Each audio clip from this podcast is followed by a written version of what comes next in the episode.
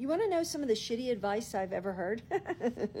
oh my God. And listen, just because somebody has a ton of followers, just because somebody uh, is like seen as like a relationship expert, does not make them accurate, does not make them accurate. I've been a matchmaker for over 15 years. I'm a professional matchmaker.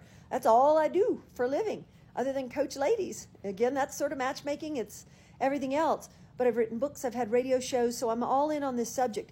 And the worst piece of advice, you guys, you ladies, you ladies, the worst piece of advice you ladies get and seem to believe, which is just frightening as hell, is that you should not tell a guy what you're looking for.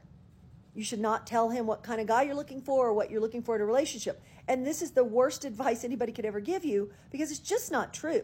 All right. So when they say, hey, if a guy asks you, you know, hey, what are you looking for in a relationship? What are you looking for in a guy? Don't tell him. Don't, whatever you do, don't tell him because he's going to then trick you. He's going to trick you and he's going to become that person. And he's, okay.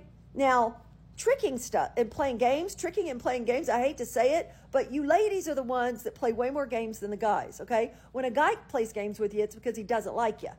But you ladies play games even when you like a guy. You just play games because that's just what you do. It's how you, that's your style, unfortunately. Um, but I promise you, I promise you, and I promise you this fact is true. So hang on. It is such a very, and I mean very small amount of guys that are psychos and sociopaths that would take the information about the type of guy you're looking for and then become that guy. So it's it's maybe a few men but it's not the majority of men. But, you know, people want to make videos and scare the hell out of you. Like, whatever you do, don't tell him what you're looking for. He'll use it against you. He'll become that guy. No, the majority of men do not play games like that. they just don't. They don't have the time. They don't have the interest. That's just not what men do. All right? If I know anything, men are not perfect. They do a lot of shitty things, but that's not at the top of the list. It's not even the middle of the list. That example is so few and far between. You're talking about a handful of psychopaths and, nar- and not even narcissists. Psychopaths and sociopaths are the people who would pretend to be somebody they're not just to try to manipulate you. And maybe a narcissist, but I know that's a hot topic too.